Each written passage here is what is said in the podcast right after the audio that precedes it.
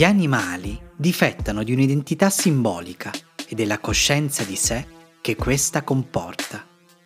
Agiscono e si muovono di riflesso, in base al mero istinto. In base al mero istinto. Se si fermano un istante è solo una pausa fisica. fisica. Interiormente sono creature anonime e nemmeno i loro volti hanno nome. Hanno nome vivono in un mondo senza tempo, palpitando, per così dire, in uno stato di torpore. Di torpore.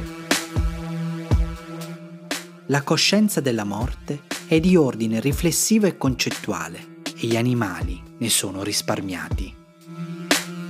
Vivono e scompaiono nella medesima assenza di ponderazione. Qualche istante di paura, un istante di agonia, ed è finita